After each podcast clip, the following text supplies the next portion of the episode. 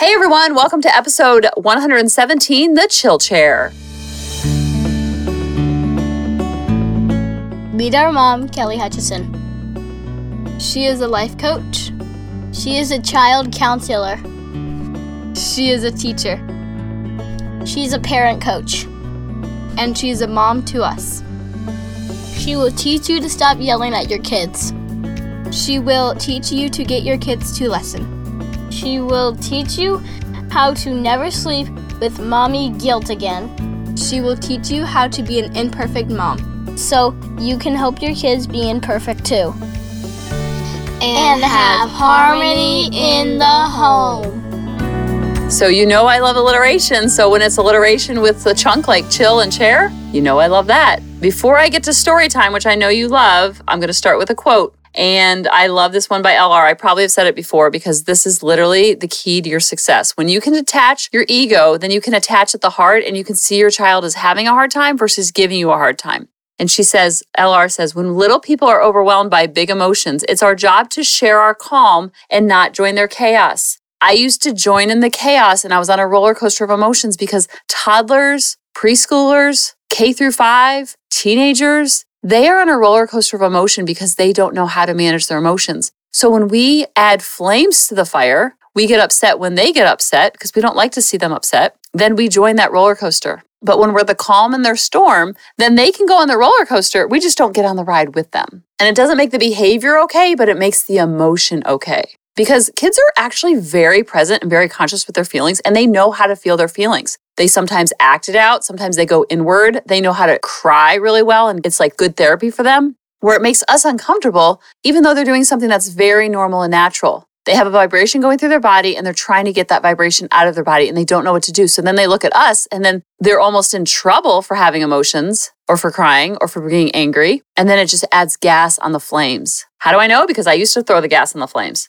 Now I'm hoping that this podcast, our podcast, teaches you how to be the diffuser that again, we want to change the behavior, but we don't want to ever change the emotion. We can actually connect over the emotion. Whatever they're upset about, when you agree with the emotion and relate with that emotion, you build connection with them. They get you. It's much easier to do when they're frustrated about something like homework that has nothing to do with you. You seem like you're frustrated about the homework. Are you frustrated or are you overwhelmed by all the homework? As an example, when they're older, you can give them a choices of two different emotions. When they're younger, just saying something like, You seem like you're feeling overwhelmed they kind of look at you like, huh? How'd you know? I know how that feels because I felt overwhelmed too. That's very connected, but you have to be able to detach the ego so you can attach at the heart. And I love these ideas from the website called livinglifeasawife.com. She says, What to say to your child instead of calm down? Because I don't know if you've ever been upset, but when someone tells me to calm down when I'm upset, it makes me a little ragey. You know, from inside out, the anger dude with the fire coming out of his head, that's how I feel when someone tells me to calm down. It doesn't really help. It doesn't bring me closer to that person, like, oh, wow, you're warm and fuzzy. You're like a warm blanket. No, you're a prickly porcupine when you say that to me and I want to kick you in the shins.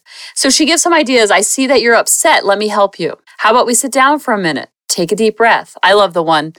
I'm going to stay calm to help you stay calm. Another one she mentions, it's frustrating when things don't work out. Let's figure this out together. Now, a lot of times when your kids are in the red zone, it's hard to have these conversations with them. So sometimes you just act as a diffuser to diffuse them and get them to yellow, get them to green. And there's also gradients within yellow and red. Sometimes Grady and I will be talking and I'll say, Oh, I'm between yellow and red right now. I'm feeling kind of orange. I'm kind of coming down. I'm coming down. It's almost like a hot air balloon. And they go way, way, way up high to red. And then you can come float down. And just like they have emotions, we do too. And sharing that human emotion with them, whether it's because of something they did or didn't do, or something that happens on the road, or if you have too many emails, or if you're overwhelmed with housework, whatever it is, you can connect with them. Then they can see you as a human being, have a human experience. And being a human is hard. No matter what age you are, it's hard. So then you can have grace and compassion for yourself that you're doing the best that you can. And you can see that in your kids that they're doing the best that they can. They don't know how to manage their emotions. We have to teach that to them, just like we teach them about ABCs, how to do their math, science facts, math facts, how to read, how to comprehend a story. It's all just a different skill. How to be organized, how to do laundry, how to balance checkbook. It's all just another skill. So when you think of it that way, you take the emotion and the drama out of it. You're like, oh, my child's having a hard time versus giving me a hard time. Oh, Eureka, I could have had a V8.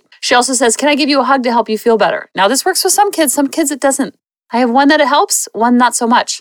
Grady's been telling me that when he's in yellow red, He likes when I use the Pee Wee Herman voice because he has this vibration going through his body and he likes it when I tickle him. But sometimes tickling isn't really like easy to do if I'm driving. So the Pee Wee Herman makes him laugh and I'm pretty good at it. Hello, Grady? Why are you so upset? It's not that big of a deal, is it? Or maybe it is a big deal. Ha ha ha ha.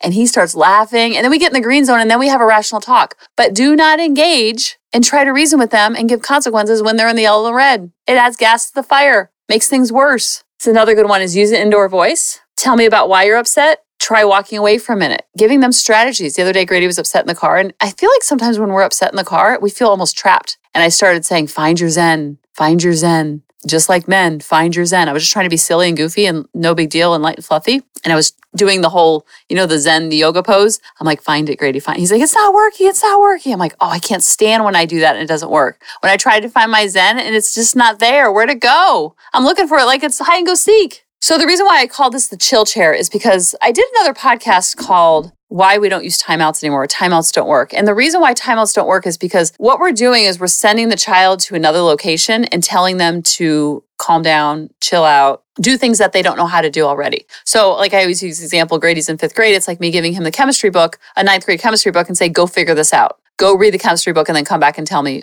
what you read. He'd be like, okay. He'll go to his room, look at the book, and be like, I don't know. Then he'll come out and be in more trouble because he doesn't understand chemistry. He's never been taught how to read chemistry and how to understand chemistry because there's building blocks that lead up to chemistry. So that would be silly. And you can see it in that example. Well, we kind of do the same thing when we send our kids to timeout. I did it for years. It didn't work. Actually made it worse because there's so much guilt and shame around tricky emotions. Then they think that something's gone wrong. Then you might have one child who gets super compliant and then you might have another one who gets super strong willed and they're trying to hold that beach ball underneath water and they can't. So then that repression of that emotion because they have to be happy all the time, that makes their behavior and their emotions just so out of control and so touchy Tina, like walking on eggshells. How do I know? Because I did that the first five years. I had one of each. I had one that was super explosive and then one was super compliant because they did not want to ever feel a tricky emotion. That is creepy and weird when you think about it. I was trying to raise like Stepford children. It doesn't work. If it's working for you, keep doing it. If it's not, then just think about maybe doing something else. Because what I was doing was sending them to their room, sending them to the timeout rug, sending them to the corner, whatever it was. For us, we had a timeout rug or go to your room. Now go to your room. If it's their choice, that's a little bit softer. Do you need help calming down or do you want to go to your room to calm down? See, that's very, that's a lot different. It's not like go to your room because you're in trouble. Like I'm here if you need me, but you might need some alone time. Because I know sometimes when I'm upset, it's hard for me to engage with other people. So going to my room or going to outside, that really helps me. So when you give them that choice, it's kind of like opting in versus go to your room and you're in trouble because you're having tricky emotion. It's more like, oh, you're having a tricky emotion. I know what that's like. Sometimes it helps when other people help me and it helps to get off. I just vent and get it off my chest. And sometimes it helps when I take a walk outside and I go get the mail. I get some fresh air. I go hide in the bathroom. I go to my room. You see how that's different? So the reason why timeouts don't work is because we're sending them away. You're in trouble. Go figure it out. Calm down. They don't know how to. Then they feel like they're in trouble and they have guilt and shame. And then they associate tricky emotions with guilt and shame. We want to remove guilt and shame from tricky emotions. Because what happens is they grow up and they think tricky emotions are bad. Something's gone wrong. I need to be happy all the time. And then when they're not, they try to buffer away from those tricky emotions. They either shop their feelings away, drink their feelings away, Facebook their feelings away, sleep their feelings away, eat their feelings away. There's lots of different ways to buffer our emotions, but if we can normalize that for them as much as possible for the 940 Saturdays that they're in our house, then when they're 25, 35, 45, it will feel so normal to know how to feel their feelings because kids already know how to feel their feelings. That's the coolest part. If you've ever been around a toddler, it's like a roller coaster of emotions because they know how to feel the emotion, express it, and then they're over it there's like no residual. I remember when my kids were toddlers, I was like, oh my gosh, I'm exhausted. I feel like I'm in an abusive relationship. Like it's hot, cold, hot, cold, hot, cold. And what was happening is they knew how to feel their emotions. They got the vibration out of their body. They're like, let's go, let's go play soccer. And I'm like, whoa, I feel like I'm in an abusive relationship. What's going on? How do you switch gears so fast? So when Grady was in his preschool class, and Grady as a toddler was super chill. He was one of those kids that when he got upset, he got super hot. He would like punch things, throw things, like see red, his face would turn bright red. And Lily was more of my cold kid where she was more like everything was, you know, she's more of like a crier, morning, noon, and night. It was more of nobody loves me, some pouting, whiny, where I had both. I had one who was super cold and it was like feeling sorry for herself. And then I had one who's super hot, like would punch, hit, kick, throw, whatever it took to get that anger or that aggression. So one was super sad a lot and one was super angry all the time. It was a lot of fun, let me tell you. And I was following whatever emotions they did. So you can imagine the roller coaster that I was on. I was not knowing how to diffuse. My ego was so triggered because I thought that something had gone wrong. I thought kids should be happy all the time. That meant I was a good mom if they were happy. And when they weren't, when they were mad or sad, then obviously I'm failing as a parent, which is my biggest fear. And then I'd make it mean something about me. And then I would react from that place. Lots of fun, let me tell you. Not so much. That was called sarcasm. So when he went to school, I was getting all these reports from his teacher that he was crying all day long. And I'm like, bro, you don't understand. Like, if you're talking about my daughter, I would get that. But like, if you tell me he's throwing chairs or he's punching kids, that's my boy. Like, that's how you're describing Grady. She's like, as soon as he gets in the classroom, it's not crying for mommy or daddy. It's crying and crying and crying and crying. Like, I give him the blue crayon and he wanted the red. And it's just, she's like, I think there's something wrong with him. She told me that. She's like, I think you need to take him to the doctor. There's something wrong with him. And I felt like the parent who was like in denial. Like, I, I thought that she thought I was in denial. Like I saw my child in rose colored glasses and I kept saying like, I don't think you understand. Like he's pretty chill. And when he gets a tricky emotion, it's always anger. He's not a sad kid. I said, if you were talking about my daughter and you said that she was crying a lot and she was sad a lot, then that would make more sense. But this isn't computing with me. And she's like, Well, I think you need to take him to the doctor. There's something wrong with him. Because in all my years, I've never seen anything like it. I was like, What? I'm literally crying behind my sunglasses. I know exactly where I was standing. She brought me outside to like have the talk with me. And I was crying behind my sunglasses going, Oh my gosh, this is so awful. She thinks I'm lying about my son. She thinks I'm in denial. And I get that. But like, if you were to tell me, if a teacher were to tell me about Lily that she was throwing things and punching walls or punching kids, I'd be like, No, that's not her default emotion. So it was like flip flop. And I didn't know how to get that across. I'm like, I promise I'm not looking at my child with rose colored glasses. I'm the opposite. Like, if something goes wrong, I'm like, what'd they do? What'd she do? What'd he do? I get him. I got him. So she's telling me all this, and I am just so perplexed. I remember his birthday was on October 10th. She said that he cried his entire birthday. And for some reason, that day was like the epitome of just like, I can't do this anymore. Like, something's got to give because number one, this isn't like him. His teacher I loved. He had such nice friends in his class it was not a lot of kids, but I just couldn't figure it out. I remember crying to my sister Molly. She's like, "Yeah, that doesn't sound like Grady at all." And she's we're just like going back and forth. She's like, "You know what? I dropped him off one day." And she goes, "The classroom's a little bit smaller and like when you first walk in, there's just a lot going on and there's like a lot of kids like waiting at the door because everybody wanted to play with Grady. And the teachers are all, "Hello, Grady," you know, welcoming and she goes, "It's I think it's kind of like he's overstimulated when he walks in and he doesn't know how to calm down once he does." She goes, "What if you could bring him like in the side door and like let him warm up to the group and like kind of enter at his own pace, so to speak. If the drop off window is between 8 and 8:15, maybe get there like 8:02. So he's one of the first kids and he can kind of be the welcoming party. Cuz both of my kids are a little bit more on the introverted side, so I was like, "You know what? That might make sense because both my kids say they don't want birthday parties and have said this their entire lives because they don't want eyeballs on them. Both of them are terrified of running late, and they say it's because too many eyeballs are on them. They're not worried about getting in trouble. It's when you walk in and you're quote unquote late, everyone turns and then you have all these eyeballs on them. And same reason why they don't want a birthday party is because, you know, 20 kids, that's 40 sets of eyes, plus all the grown-ups that are there singing happy birthday or like, hey, how old are you now? They said it's too much pressure for them. They've told me that since, but when they're two, I didn't know this. And I was like, you know what? That might be a good idea. So this room had two entrances. It had the main entrance, and then it also had an entrance attached to the bathroom. You had to be potty trained to be in this class. So what we did is we went in the bathroom, and then we went potty, and then we came in the classroom on the side door right at the beginning of the opening window. And then he had a little area called the chill chair.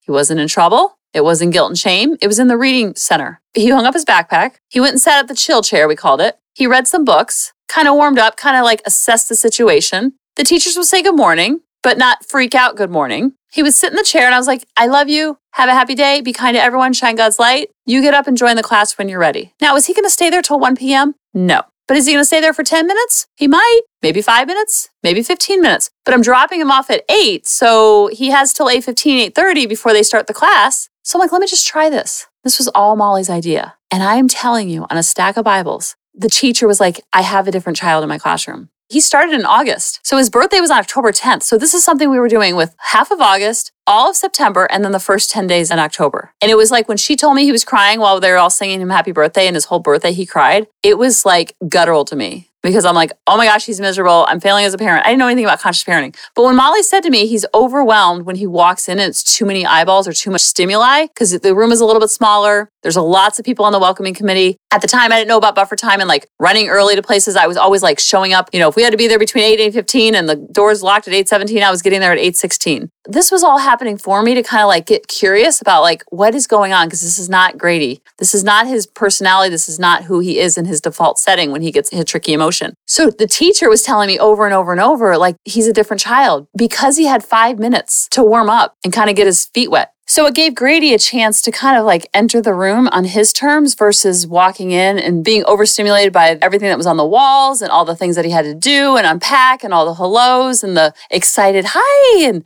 and then all the kids running up to him and be my friend and come play over here and it was just too much for him at 2 years old. It was too much for his nervous system so to speak. So we go in the back door, he hangs out in the chill chair and then he enters on his own terms. And the first day, he was probably in the chair five, six minutes. Again, not in trouble, no time out, just read a book. And then he was kind of like, you'd see him, I'd watch him through the window. He kind of side eye the class as he's pretending to read. And he kind of side eye the class, like, is this safe? Can I go out? Is this okay? And then he kind of like gradually, like, just sit on the floor. It was open center time. So he could go wherever he wanted. So he'd hang up his backpack, sit on the chair, read his book, but he wasn't really reading the Clifford books. The book was almost like a security blanket. He's side eyeing the class. He was like, okay. First day, it might have been five or 10 minutes. Next day, it was five minutes. After a couple days, it's five minutes. Then he would just walk in and boom. So it was almost like if you've ever breastfed and you wean them off the breast, it's the same thing when you're weaning them onto anything that's new. You want to do it in small steps, not all at once. But I was too close to it and I was too unconscious and I was too